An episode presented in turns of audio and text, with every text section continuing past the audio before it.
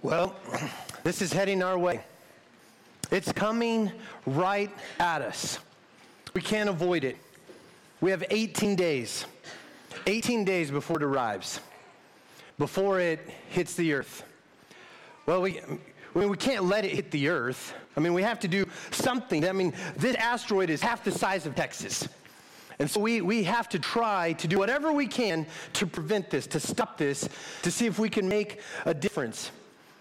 There's no way, I mean, this, this, this asteroid is too big. We can't really just necessarily just push it away or, or just send some nukes to hit on the surface. We have to get inside this thing. And if we could get, get a team, a team of people to drill into the asteroid, get into the center of it, put some nu- nuclear weapons, nuclear bombs, and blow this thing up from the inside, perhaps we can divert it enough. Man, we need the best oil driller, the best team that we can find. So, who will take on this asteroid? The choice is absolutely clear. There could be no one else better for the job Bruce Willis. I mean, this is from, uh, from an older movie called, uh, called Armageddon. And it's about this giant asteroid that's hurling towards Earth. And uh, Bruce Willis, he puts a, kind of a team together of misfits, of, of uh, oil drillers to take this thing on. And, um, you know, maybe if you haven't seen that, there's another movie on Netflix called Don't Look Up. And, it, you know, it's kind of similar where there's, there's this comet that's heading towards Earth, and there's this group of people that are like, they're just trying to get the government and different people to respond to this impending doom that they have, that, that's coming for them. Like, hey, we have to do something. We have to respond. We have to adjust because of this big thing that's happening. And for us, in, you know, when we watch these things, it's really easy for us to see. Hey, well, I mean, if something like that is coming. If something like that, if there's this reality of what, what's happening, well, you have to do something, especially if it's something like a comet or an asteroid, that you have to respond.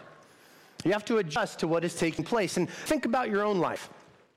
You prepare and adjust your life all the time to what is happening around you.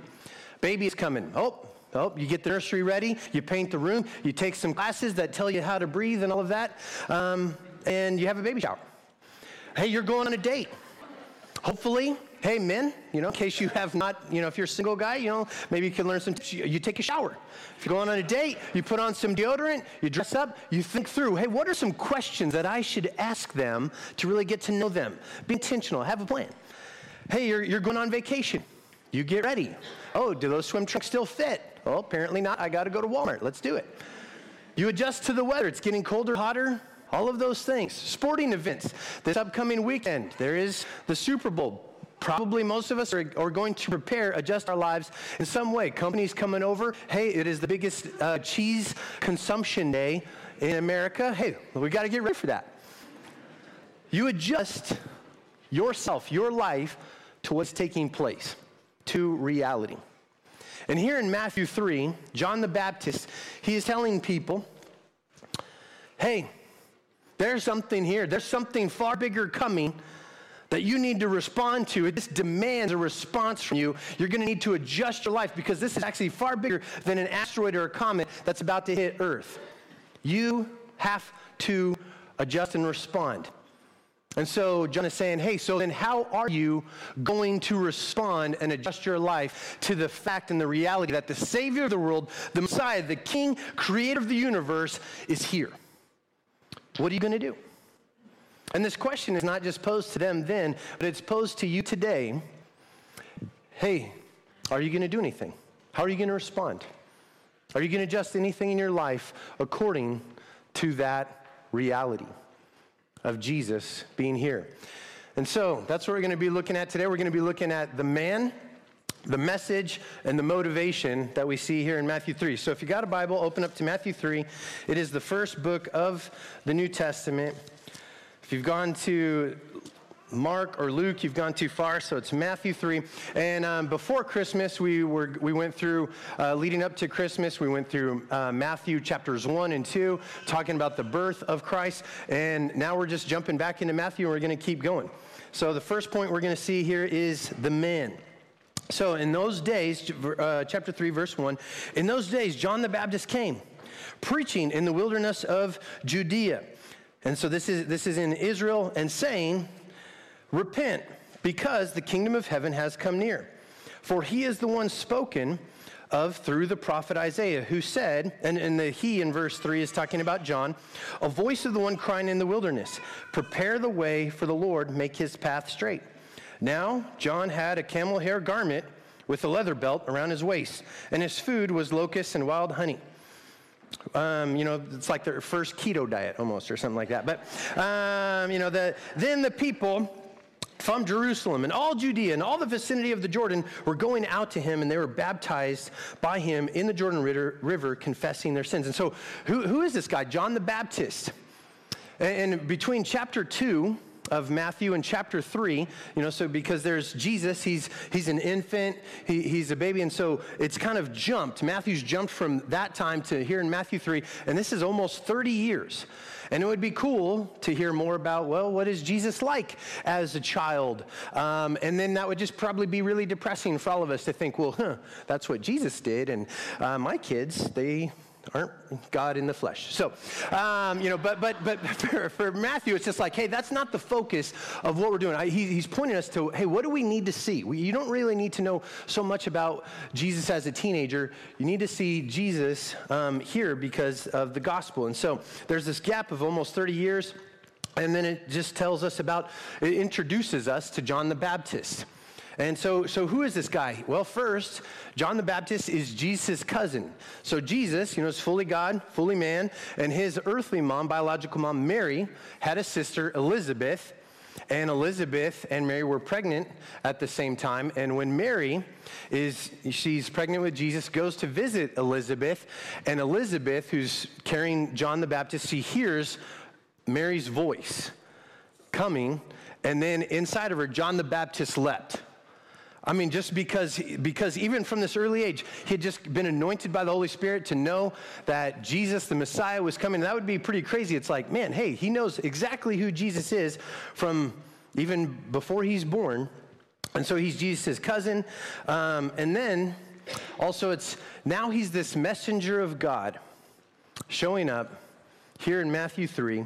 And if you look back, just literally a few pages in your Bible, to the last book of the Old Testament, to Malachi, this is what it says in the ending verses of Malachi, the very end of the Old Testament, uh, chapter 4, verses 4 and 5. It says this Remember the instruction of Moses, my servant, the statutes and ordinance I commanded him at Horeb for all Israel.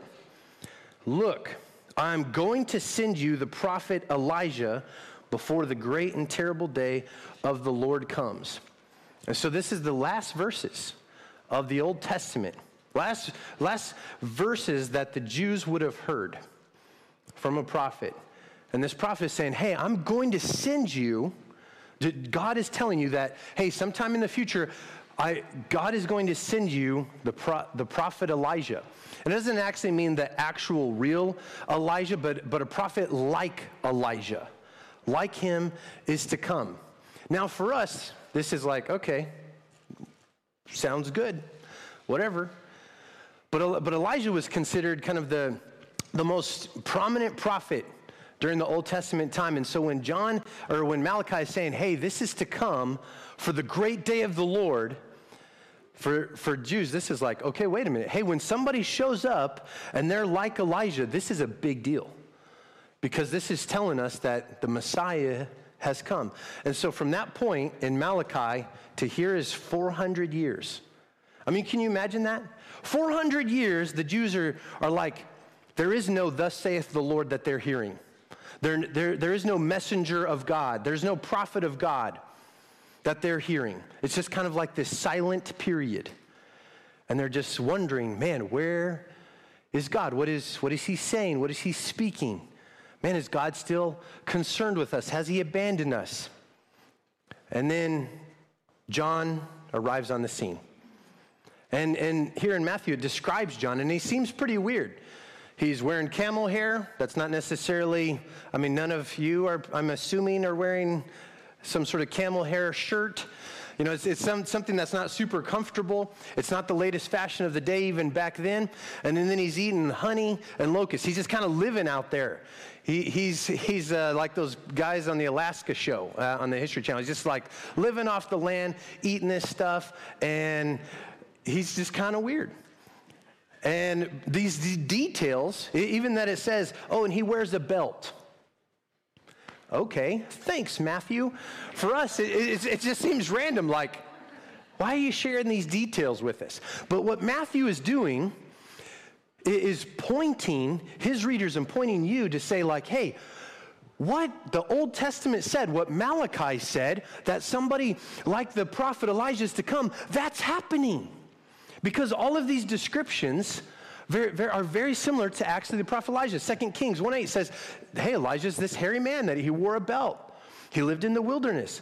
All of these things. And so, so Matthew is showing us God is in control. God knows exactly what he's doing, and he is fulfilling all of the promises that he had, that he's spoken to us even hundreds of years ago. He will make good on those promises. And how he said that there would be a prophet to come like Elijah, he's come right now. God knows what he's doing. And all of these promises of God are, are kind of reaching their culmination in Jesus Christ saying, hey, this is what's going to happen. I mean, even Jesus later in Matthew 11, he affirms that, that John the Baptist is this prophet, like Elijah. And then here in Matthew um, chapter, chapter 3, verse 3, he quotes um, from Isaiah 40, ver, uh, 40, verse 3 A voice of the one crying out in the wilderness, Prepare the way for the Lord, make his path straight. And so there's this image of, of a herald that, that we're getting. Somebody, somebody that, that comes, a herald would come before the king, would announce the king's coming, and then if the king was traveling on this road, he would basically try to make the path straight so that it was the most comfortable, easy ride. And so he'd get rid of big stones, all of these things, and then everybody would know in these different towns that the king's going, hey, he's coming. The king is coming. And, and that's what, what John here, he's doing. He's this herald. And, and a herald is not pointing to themselves. John is pointing to Jesus. And he even says it later on. He, man, I'm, I'm, I'm the one that baptizes with, with, with water for repentance, but there will be one later, and he will baptize you with the Holy Spirit. You receive the Spirit of God in you when you trust in him. Later on, uh, John the Baptist says, I, I, I need to become less because Jesus is greater. He's going to be the one that, that is greater. He needs to do that. And so, um, man, we just see this, this heralding by John that he's pointing not to himself, but to Jesus and serving with humility. Hey, even the lowest, the lowest task to just carry the sandals of the king, I'm not even worthy of that. And, and the people here in, at this time, they're seeing what's taking place. They're hearing John. They're seeing, hey, this guy seems like Elijah. And they're going out there. They're going out to the wilderness to meet him. And even when it says this, that he's in the wilderness, again, that might seem like kind of just a whatever detail. But this is very significant. The Jews, when they hear that word wilderness, they get lots of imagery and meaning behind that. For us, it's just like, oh, I guess that's outside of town. It's Hickman, the wilderness. Um, you know, I don't know. Actually, we, we like Hickman, right? But, um, and so for them, the wilderness, oh, what that? That the wilderness is a place of, that, that you're kind of separated from God. Hey, you're out there on your own. Hey, maybe sin has carried you out there. You're being refined out there. For, for them, when, when they left, they were slaves in Egypt, and then they were going to go, they were just going to, supposedly, just going to go straight to the promised land. But then they sinned against God. They didn't trust God. They didn't believe Him. And then they wandered around for 40 years in the wilderness. And so for them, it's like, man, hey, this is this time where you're kind of like separated from God because of your sin. And then, so John, he's in the wilderness, and then he's baptizing people in the Jordan River. And so when they came out of the wilderness, when they left Egypt, they, and they're coming out of the wilderness into the promised land, what did they, where did they go through? the Jordan River. Right? That, that was basically like, hey, we're leaving this separation from God from, because of our sin out of the wilderness into what God has promised to give, it us, give us, and we've gone, we're going through the Jordan River. And so, what, what this imagery is saying hey, all of you have been in that spiritual wilderness. All of you have been separated from God because of your sin, because of your unbelief, because of maybe relying on your own religion. You've been separated from God. And the way to God is not really through the Jordan, but through Jesus Christ. That's what John is pointing them to. And, and Matthew is encouraging us to see hey, and Jesus is the one that's going to bring us into the promised land. And the promised land is really even not just this, this land, it's God Himself. And, and all of this imagery is, is going on.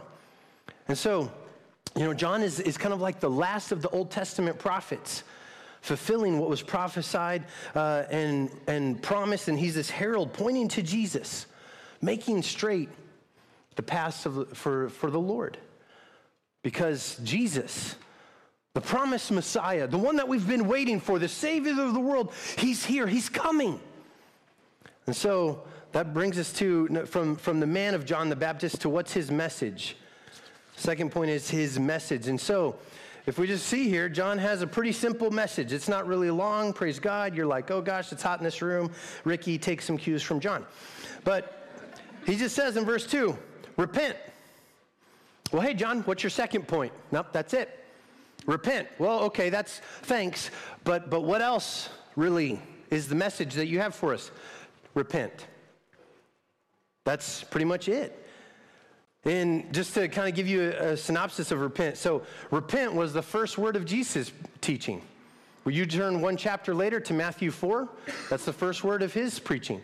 Repent was the first word in the preaching ministry of the 12 disciples from Mark 6. Repent was the first word in the preaching instructions Jesus gave to his disciples after his re- resurrection, Luke 24. In Acts 2, Peter, Jesus has ascended. Uh, he's rose from the dead and he's ascended, and then the Spirit of God is poured out onto the apostles. And then Peter stands up in the midst of this crowd, gives a sermon, tells them about Jesus.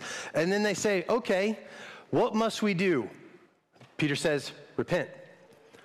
Paul, when he's telling of his conversion to King Agrippa, and, and, and, Paul, you know, when he saw the, the light on the road to Damascus, and then he, he comes to know Jesus and he goes to people, and the first part of his sermon to the people is repent.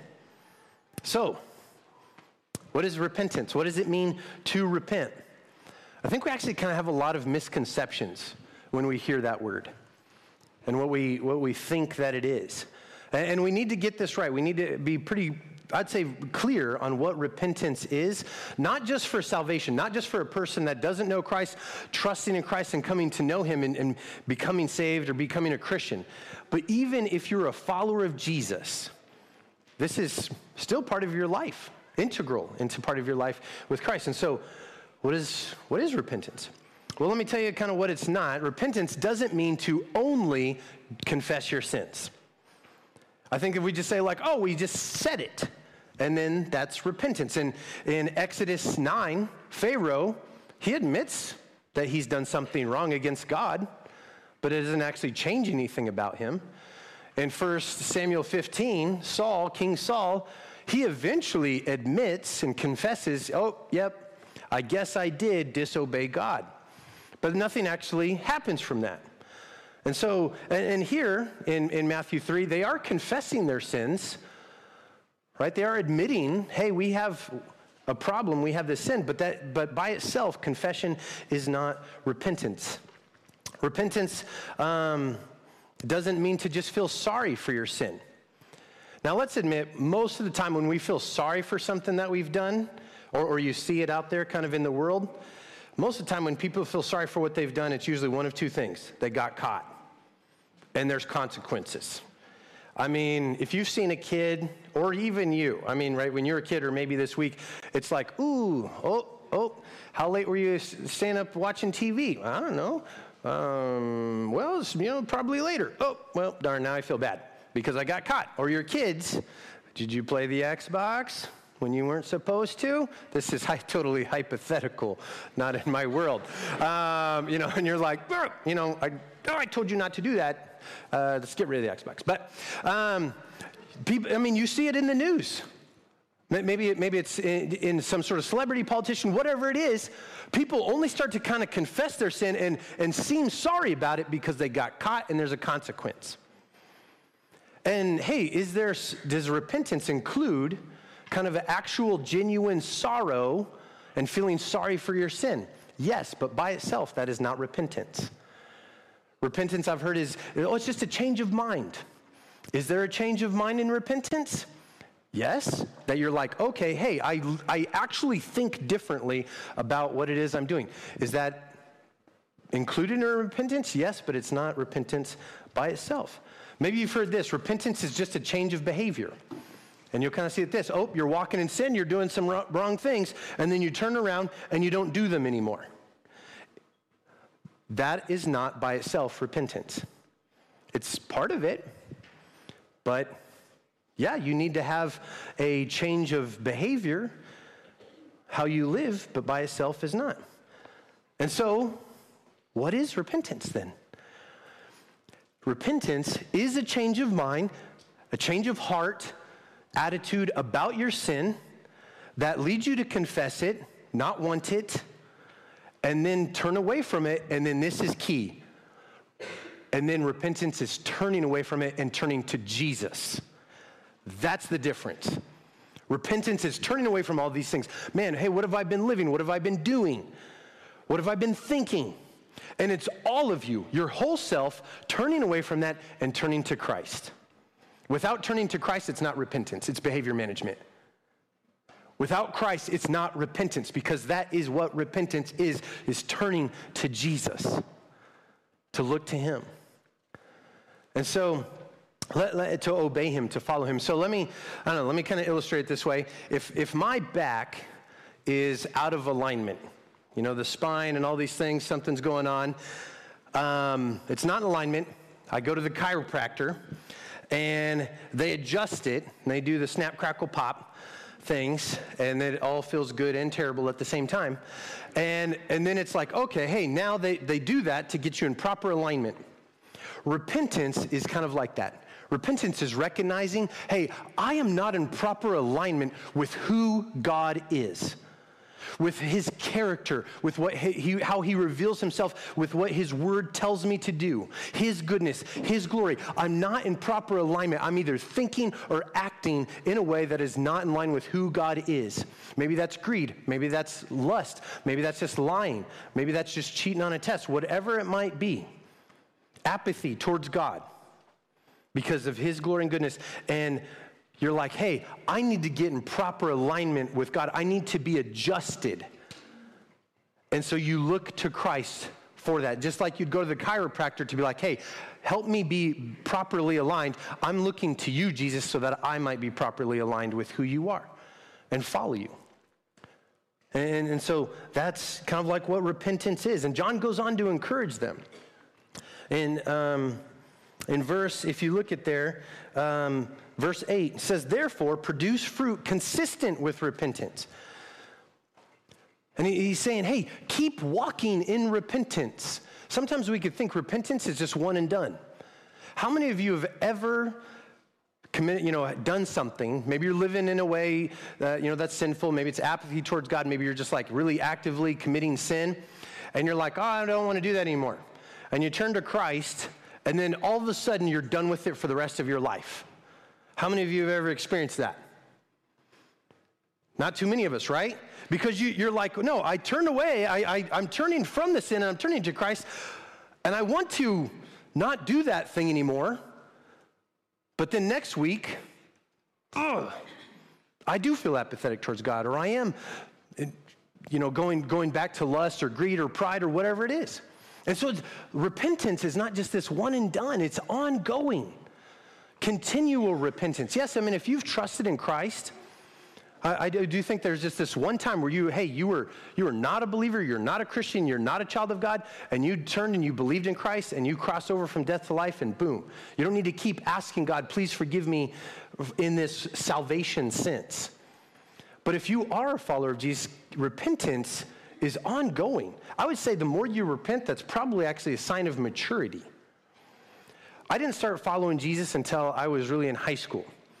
And so I'm trying to figure this out. And you know, let, us kind of say the biggie, obvious sins were kind of the ones that I was aware of in my life. Okay, um, now, now let's not do the drinking scene. Okay, make sure I don't do that. oh, hey, my teacher didn't seem to mind me cheating on that test, but, but now I'm following Jesus. I shouldn't cheat on the test. Um, what do you mean, Ricky? Everybody's copying off of you. I know. um, right? Like, like those kind of obvious ones. Oh, hey, yeah, I'm turning away from those. But was I really aware of my pride in high school? Not really. Was I really aware of, of things that were kind of deeper in there? Envy, insecurities, looking to other people as an idol for approval? Not really, right? Eh, but as I grew, those things started to become more and more apparent to me.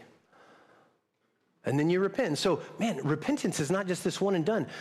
Growing in repentance, turning away from sin, turning to Christ, even, even daily, weekly, that's a sign of, of maturity. And, and John here, he's telling them, hey, can go continue to repent. Going, going back to the, the chiropractor example, I remember one time my lower back was, was just killing me. And it was just like, it was hurting all the time. And so go to the chiropractor, does some adjustments, and then he's kind of, you know, pushing on some stuff, working through some stuff. And he says, hey, so, hey, how often do you stretch? No. no. No, no, no. Like, but how often do you stretch? Nah. I don't, ever. And he's like, that's a problem. Um, so, so he said, hey, your, your hips are so tight. And so, because they're so tight and you're not stretching at all, it is like pulling from your, your lower back. Here, and he, he taught me some stretches, and hey, here's what you could do to solve it. So, if I want to repent, it's not just, well, hey, just come fix me, chiropractor. It's, I'm going to continue to listen to your voice. You're showing me, chiropractor, how to walk in better alignment with the way that I'm supposed to be. And so then it's for you with repentance, it's continuing, it's turning to Christ and continuing to listen to his voice and follow and obey. I'm guessing that, that some of you, you, you confess your sin, you kind of acknowledge that your sin and that it's bad and that you don't want it, but you keep falling to it over and over and over again. And sometimes I would say some of that is because you're actually really not repenting in that you're listening to what God has said. You're like, hey, I don't want the consequences of this sin, and so I'll confess it. But Jesus, you have spoken, and I really don't want to follow you or obey you. Keep listening to his voice. Keep listening, keep, keep repenting, keep looking to him over and over again. And, and you know, don't, don't just sit there in your sin and your shame. Because I think that's a lot of times what cripples us is that we know that we're, we're kind of stuck. And then we don't even want to turn to Jesus anymore.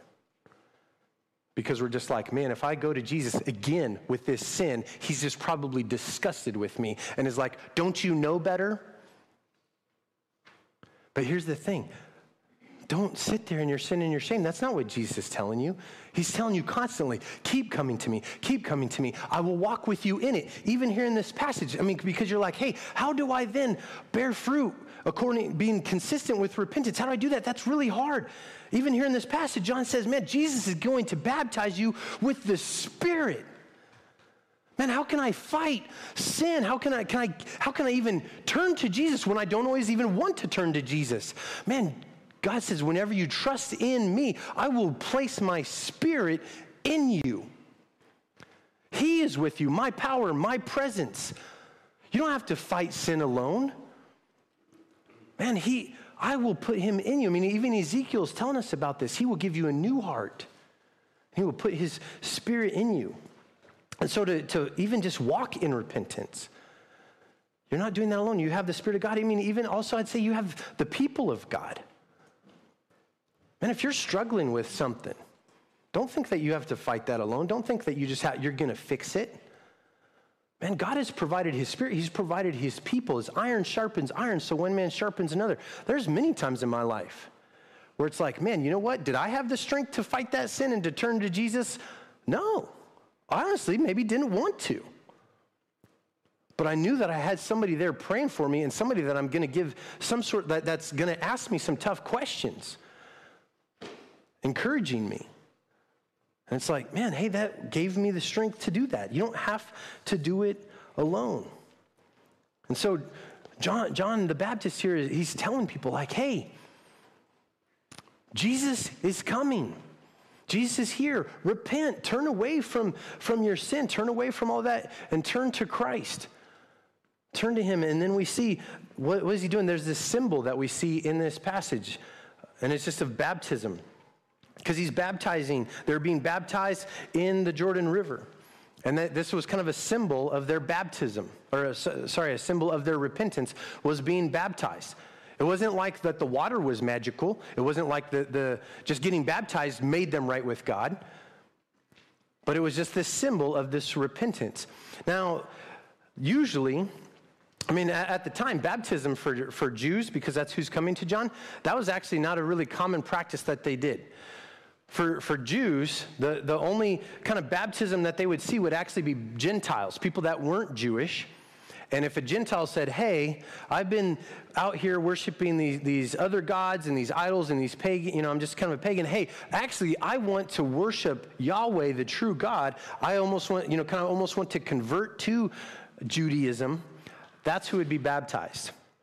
And so when John here is baptizing them, and the, the people are even willing to be baptized, what they're in essence confessing is that, hey, my Jewishness, my heritage, doesn't make me right with God. I'm, I'm, actually, because of the way that I've been living, me not pursuing Christ, I'm actually really even not a child of God. I need to, like, basically almost like convert from, from outs, being an outsider, and I'm going to be baptized as a sign of, of my repentance to turn to God. And John hammers this with the religious leaders in verses 7 through 9. I mean, because it's not just people, these Pharisees, these Sadducees, kind of like the religious elite, they're coming out there they're checking things out. Maybe they're wanting to get, get baptized. And John kind of anticipates what they're going to be thinking. And, and he, he says to them in verse 9, Don't presume to say to yourselves, We have Abraham as our father. Because these Pharisees and these Sadducees, these religious leaders, they disagreed on a lot of things, but they all agreed on one thing our Jewishness, our heritage makes us right with God. And John is telling them, no, it doesn't. It actually means nothing. It doesn't make you right with God. Your heritage, it doesn't mean anything. You've been trusting in that. And now, for, for you today, maybe you're like, well, yeah, I haven't been relying on my Jewish heritage. But have you been relying on something else? Maybe, you, maybe you're relying on just the fact that you're in church today. Oh, I'm right with God. I made it to church. I grew up in the church. Been, you know, I was grew up Lutheran or Catholic or Protestant or whatever. Or hey, I was baptized when I was really little, and so I'm okay with God. Sure. Or maybe you think that you're right with God because hey, you just haven't really done anything really, really bad. I'm a good person. Maybe you just thought, well, hey, because I like prayed some prayer, I think. None of those things make you right with God. Only Jesus makes you right with God. That's it. It's not the fact that you grew up in church. It's not the fact like that you're baptized. It's not none of those things make you right with God. Jesus Christ is the only way that you could be forgiven and know Christ. By trusting in him, not what you have done, but only trusting in what Christ has done for you on the cross, paying the price for your sin and raising again. And so repentance is, is giving up how good you think you are and relying totally on the grace and mercy of God. Turning away from, hey, the bad things that I've done or the good things that I think that I have done, my own self righteousness. And I'm turning to Christ in utter, complete dependence on Him. And so you know, we've, we've seen John the Baptist, this man. We've, we've heard his message, and now for, you know, his message for repentance. And lastly, we're going to just look at what is the motivation for repentance. Why repent? And look at, at verse 1. In those days, John, or verse, uh, yeah, in those days, John the Baptist came preaching in the wilderness of Judea and saying, Repent, that's his message. And here's why because the kingdom of heaven has come near. John's big reason for why you need to pre- repent, why you need to turn away from whatever it is, sin, relying on your, on your own goodness, and turn to Christ, is because Jesus is here. The Messiah, the long awaited Savior, King of the world, is here. That's what he means when he says the kingdom of heaven is at hand. The kingdom of God is here, breaking in through the person of Jesus Christ. Salvation is here. Matthew has, has already kind of spelled this out for us in Matthew 121. He says, And you shall name him Jesus, and he will save the people from their sins. God's salvation is here. That's why you need to repent. That's why you need to turn to Christ because he's there. He's here. He's coming. His main message isn't you're a sinner and you just need to repent. His main message is Jesus is here. Repent. Responding to the news that the king has come. He's, he's, already here, and he's the only one to save you from their sin. He's the only one that has the source of life. It's God here in flesh. And that's the motivation that he gives us. And, and, if, and if the Savior, Jesus, has come, he does give kind of this other nuance to it of, of this motivation. Look at verse, verse 10. He, this is what he tell, tells the Pharisees and the Sadducees. He says, The axe is already at the root of the trees. Therefore, every tree that doesn't produce good fruit, meaning walking with Jesus, following him, will be cut down and thrown into the fire. I baptize you with water for repentance, but the one who's coming after me is more powerful than I. I'm not worthy to remove his sandals. He himself will baptize you with the Holy Spirit. You'll get him and fire. And then verse 12. His winnowing shovel is in his hand, and he will clear his threshing floor and gather his wheat into the barn, but the chaff will burn with fire that never goes out. And so John gives this, this kind of this other thing. Hey, the motivation is that Jesus Christ has come, and he's coming as this Savior, but he's also judge. And there's this, this, these warnings that, that John gives the people. And in verse 12, when he talks about the, this winnowing fork and the threshing floor, that might seem kind of a little bit weird for us. And so it's kind of this picture of, of a farmer.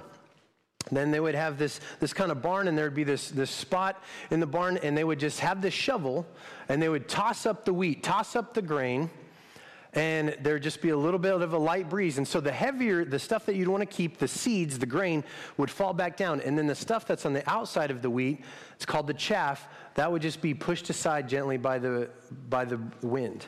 And so it'd kind of separate, hey, the, the seeds from the chaff.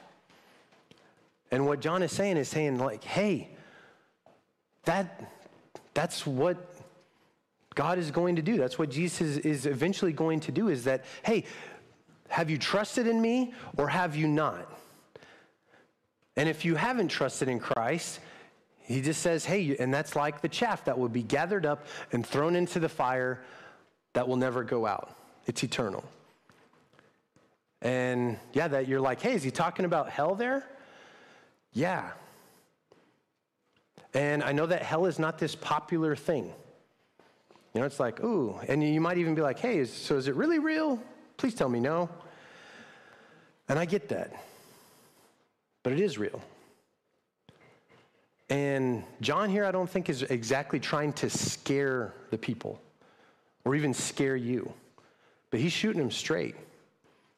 Hey, this, this is what's going to happen. Um, heaven and hell are real. And, and, yeah, that might sound severe, but let me, let me just tell you I mean, like, you have to breathe oxygen to live. If you go under the water and you're like, nope, I'm not going to breathe oxygen to live, I'm going to breathe this water, it's not going to go good for you, right? If you continue to try to breathe that water and not breathe oxygen, you will die. That's not me trying to scare you. That's not me trying to be severe to you. That's just me telling you that's reality. And if Jesus is the way, the truth, and the life, you can't have life apart from him.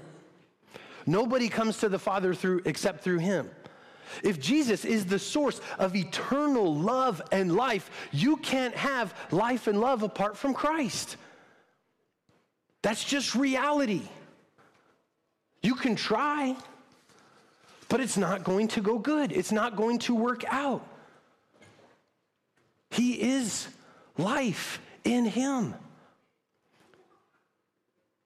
And, and, John is warning his listeners, he's warning you today. If you don't repent, if you do not turn away from your own self righteousness, if you don't turn away from your own sin, walking away from God, think, just relying on how good you think you are or your religion, that isn't life. That doesn't save you. You need to turn to Jesus. And if you don't, Jesus will come. He is coming, and he will, he's either Savior or he's Judge. What will you do? What is your response? And that's the question that is posed to you today. What is your response? Because we don't, we don't have to wonder, is Jesus just coming? We know that Jesus has come. Jesus has come, fully God, fully man, and he died on the cross, paying the price for our sin, and he rose again. So we know he's coming back. We don't have to wonder about that. What is your response? The Pharisees and the Sadducees, they were resistant to repent. No, I don't know. I don't think I'm really going to do that. I got my Jewish heritage, I got my religion, I got my good works. What is it for you that's holding you back? Are you relying on the fact that you kind of were maybe baptized as a kid? Are you, are you trusting in just that you think that you're a good person? Haven't done any really bad things? Are you trusting in just that you have just gone to church a lot? Are you resistant to repent because you think that God really wants nothing to do with you because you think that He's too disgusted by your sin? The cross screams to us you are far worse than you think that you are. Your, your religion, your good works aren't going to save you. You're still dead in your sin. But the cross also tells us there is nothing that you've done that can keep you away from me if you just turn to me. His grace is bigger than any sin. His grace is bigger than any of your kind of self righteousness.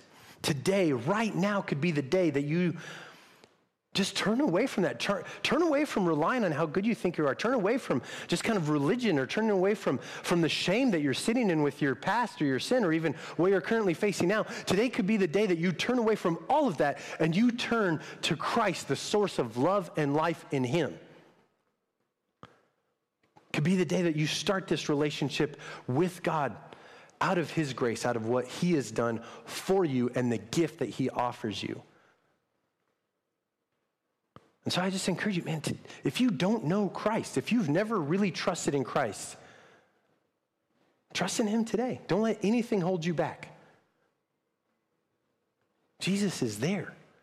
Don't, think, don't feel like you have to clean yourself up or anything. Just turn to Christ. If, if you have trusted Christ, if you are following Him, here'd be the, the question I have for you What area of your life do you need to repent of? There is something. There's things in my life.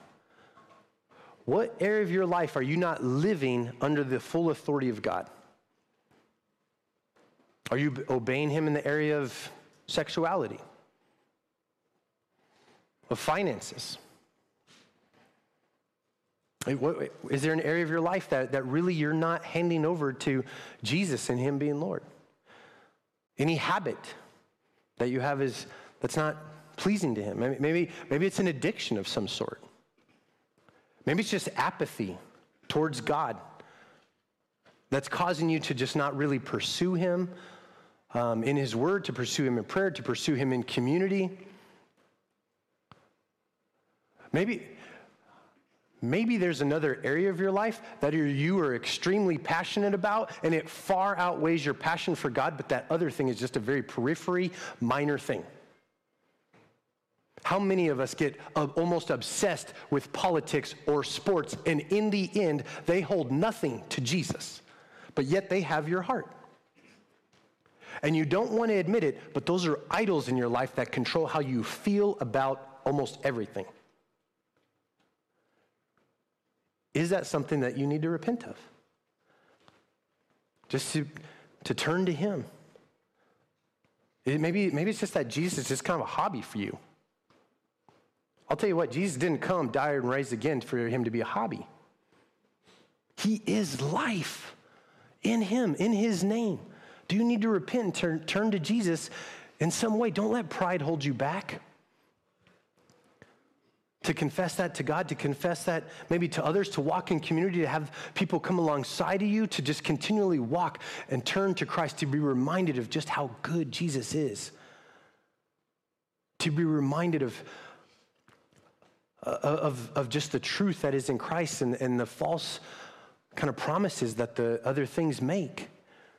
To be reminded that nothing comes close to the, his, his love and his grace and his affection for you. To even just be reminded that he is God and nothing else is. He is far better than anything in, in this world. In his presence is the fullness of joy. So, yeah, don't delay. Let this be a day that you just like, hey, I'm just going to turn away from that. I'm going to turn to Christ. Because here, here's the good news in this. That ultimately that we're being encouraged to repent and what john is telling us. Here's, here's the good things. We're not being asked to turn away from our bad behavior to good behavior. We're not being encouraged or asked to turn away from a bad version of yourself to some better improved version of yourself. We're not being told to work harder hey get this done you got this the good news is that we're being encouraged to turn away from sin, from things that are not that great, from things that are, are fine maybe sometimes, but ultimately they're not God. We're being asked to turn away from those things and them having a too big of a place in our life, and we're being asked to turn to Christ. That's the good news. Turn to Christ, not something that's better in yourself. Turn to Jesus. He is your Lord and Savior. In Him is life. We're turning away from what we have done for what we maybe even can do, and we're turning to what Christ has done and what he will do. Let's pray. Heavenly Father God, Lord, Lord, we thank you, Lord, that, that we can just sit in the reality and the truth that you have come and that you are coming back again.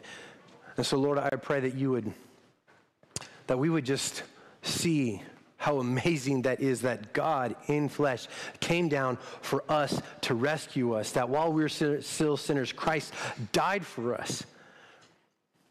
And that, yes, the wages of sin is death, but the gift of God is eternal life in Christ Jesus our Lord.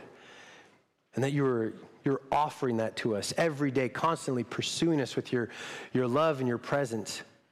And so, Lord, I pray that, that you just help us to be humble, help us to be honest, Lord, with whatever is maybe holding us back from, from knowing you, from trusting you, to, to be saved, to be forgiven, to have a relationship with you, or maybe what's, what's just holding us back right now. And help give us the strength to just turn to you, to repent, God. And we thank you, Lord, that, that you are with us even in this, that even repentance isn't just up to us, Lord, that you give us your spirit, that you fill us, and that's just part of the transforming work of Christ is through God the Holy Spirit. And so, Lord, we just thank you for your goodness. And we ask all this in Jesus' name.